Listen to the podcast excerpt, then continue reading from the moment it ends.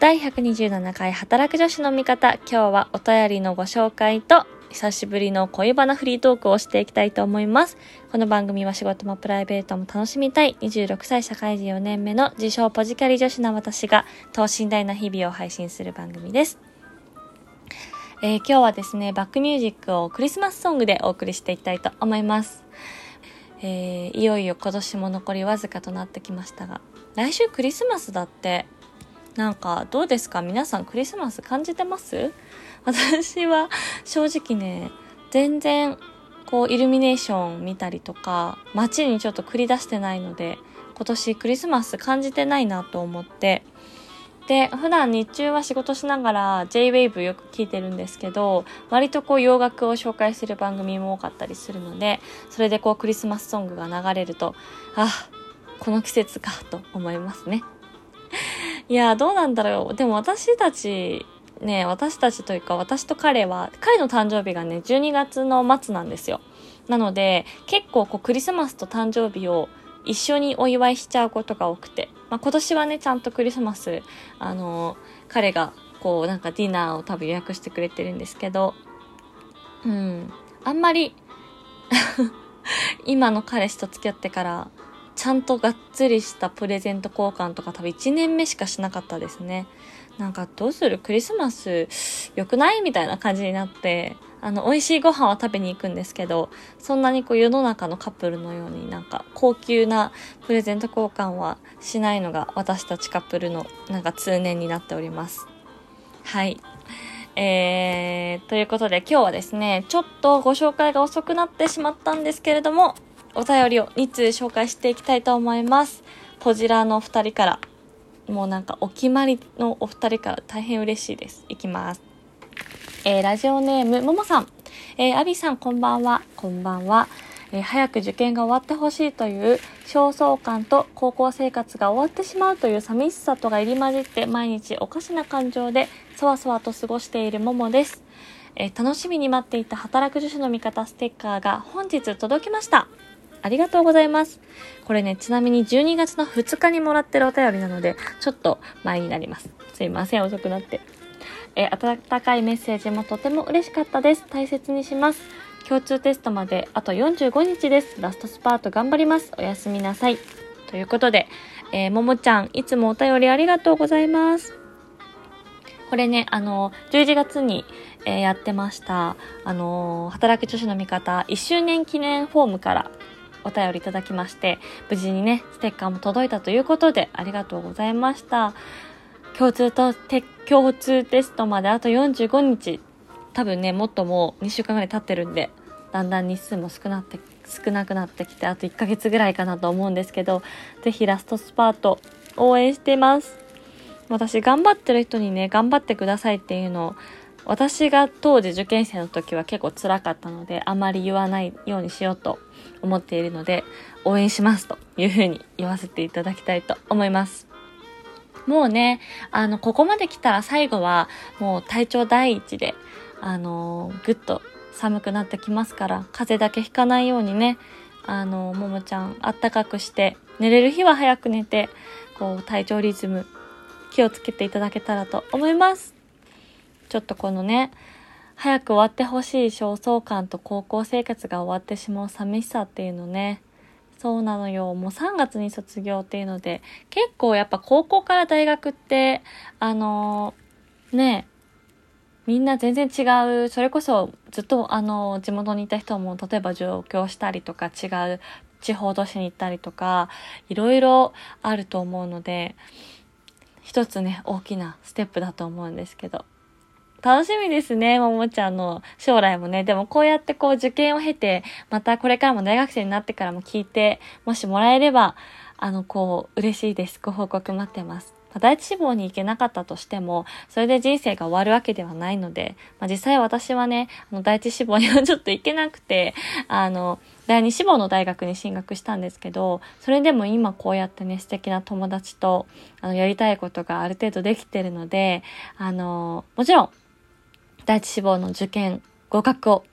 祈願しながらも、まあ、それで人生終わるわけじゃないよっていうね、まだたくさん可能性あるよっていうのをももちゃんにはお伝えしておきたいと思います。応援してます。はい、ももちゃんお便りありがとうございました。えー、続いて、ラジオネームてつさん。えー、アビーさん、こんにちは。先日の配信楽しく聞かせていただきました。こちらはね、あの、前回の日韓交流の話についてのお便りでいただいてます。えー、日韓交流とはとても興味深いです。私も参加したいと思いました。ぜひぜひ。えー、とはいえ、竹島問題とはなかなかシビアな内容でしたね。えー、私も K-POP やえー、韓国映画が好きで、韓国語も今は勉強中ですが、えー、韓国映画は最初、戦争映画とかよく見ていました。韓国は地政的にも微妙な場所なので、国際問題は多いのかもしれません。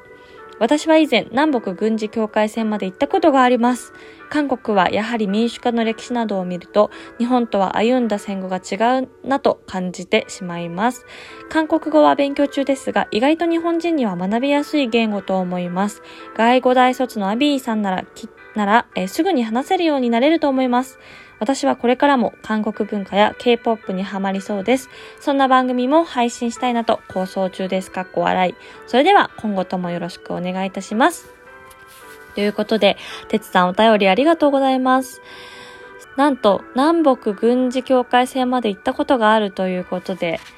いやー、私もですね、実はこの DMZ 行ったことがあるんですけれども、なんとも言えないね、あの緊張感が。でもやっぱり、ちょっとね、これ違う番組で話してるので、もしある人はぜひ、その回ちょっとリンク貼っとくので、聞いてほしいんですけど、不時着の回でね。なんかこう、やっぱり、なんだろう、こう、味わったことのない緊張感というか、まあ、私が行った時はね、あの結構、えっと、南北の、北朝鮮と韓国が割とこう関係性がいい時だったので、なんかこう変なプロパガンダの音が聞こえるとかもなく、すごい平和な時期だったんですけど、こう、やっぱりこう国をね、またぐというか、その DMZ の境界線に行くにあたっては、やっぱセキュリティのパスポートチェックももちろんあったし、って言うんだろうね、ちょっと言語化難しいんですけど、ちょっとこう特殊な空間なのはやっぱりありましたよ。うん。で、こう望遠鏡で北朝鮮側見れるようになってるんですけど、本当に何にもないというか、もう、枯れ野原みたいになっていて、そうなんですよね。びっくりでしたね。でもこう、一方で、本当にもう観光地化されていて、あの、韓国の方ももちろんいたし、中国の方もいたし、あの、本当に欧米っていうんですかね、ヨーロッパ、アメリカみたいな、本当にこう、いろん、もう世界中からの人が観光地として来てるので、ある意味賑わってはいるんですよね。だからそれもそれでちょっと不思議な感じがしましたが、あの、ぜひ興味のある方はね、日本語のツアーでバスとかも出てるので、ぜひぜひ行ってみてください。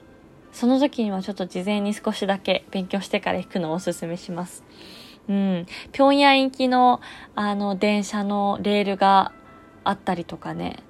ちょっとね、あの、もったいないことに、私その時の韓国旅行の写真が全部消えてしまっていて、どこにもバックアップを取っていなかったようですっていうのにね、最近気づいてすごいショックだったんですけど、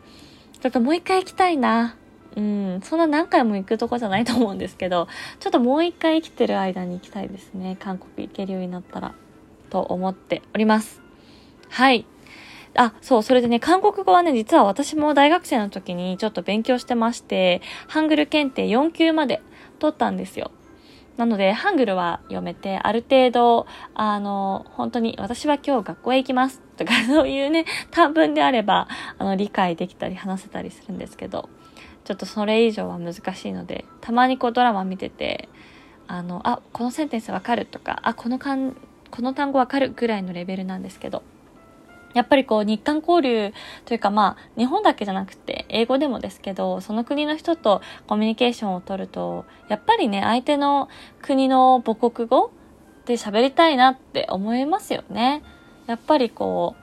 うなんて言うんだろう韓国人の人とは韓国語でコミュニケーション取れた方があの言いたいことが伝わるだろうなとかもっと仲良くなれるだろうなっていうのは日々というか今回改めて感じましたが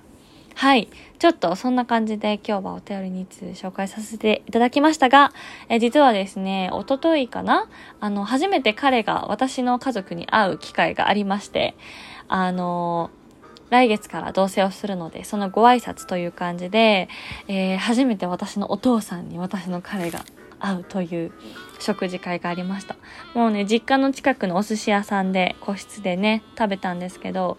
すごい良かった。安心しました。もう彼もすごい緊張してたんですけど、前は。まあそりゃそうだよね。自分が男だったら緊張するだろうなと思いつつも、あのー、彼もすごいこうコミュニケーションが高い人なので、穏やかな笑顔でね、私のお父さんとも意気投合してくれて、私3人兄弟で、1個下の妹と、えっと、5個下の、あの、弟がいるんですけど、6個か、6個下の弟がいるんですけど、もう、そう、兄弟とはね、前、1回4人でご飯も食べに行ってるので、お久しぶりです、みたいな感じで、まあ、全員我が家ディズニーが好きだったりとか、お父さん結構飛行機が好きで、彼ももともと航空業界志望してました、みたいなところから、あの、割とこう共通点が多くてね、盛り上がったお食事会でございました。いやー、週末は、なので楽しかったですね。その後、あの、久しぶりに同期夫婦のお家にみんなで遊びに行って、まあ、簡単なクリスマスパーティーチックなことをしまして、ちょっとこう、あの、東京はね、感染者もまた増えてる状況ですが、今週末はそんな心地の良い週末でございました。明日からも頑張れそうです。ということで、皆さん、素敵な週末過ごせましたでしょうか？来週からも一緒に頑張っていきましょう。ということで、お相手は働く女子の味方、アビーでした。バイバイ。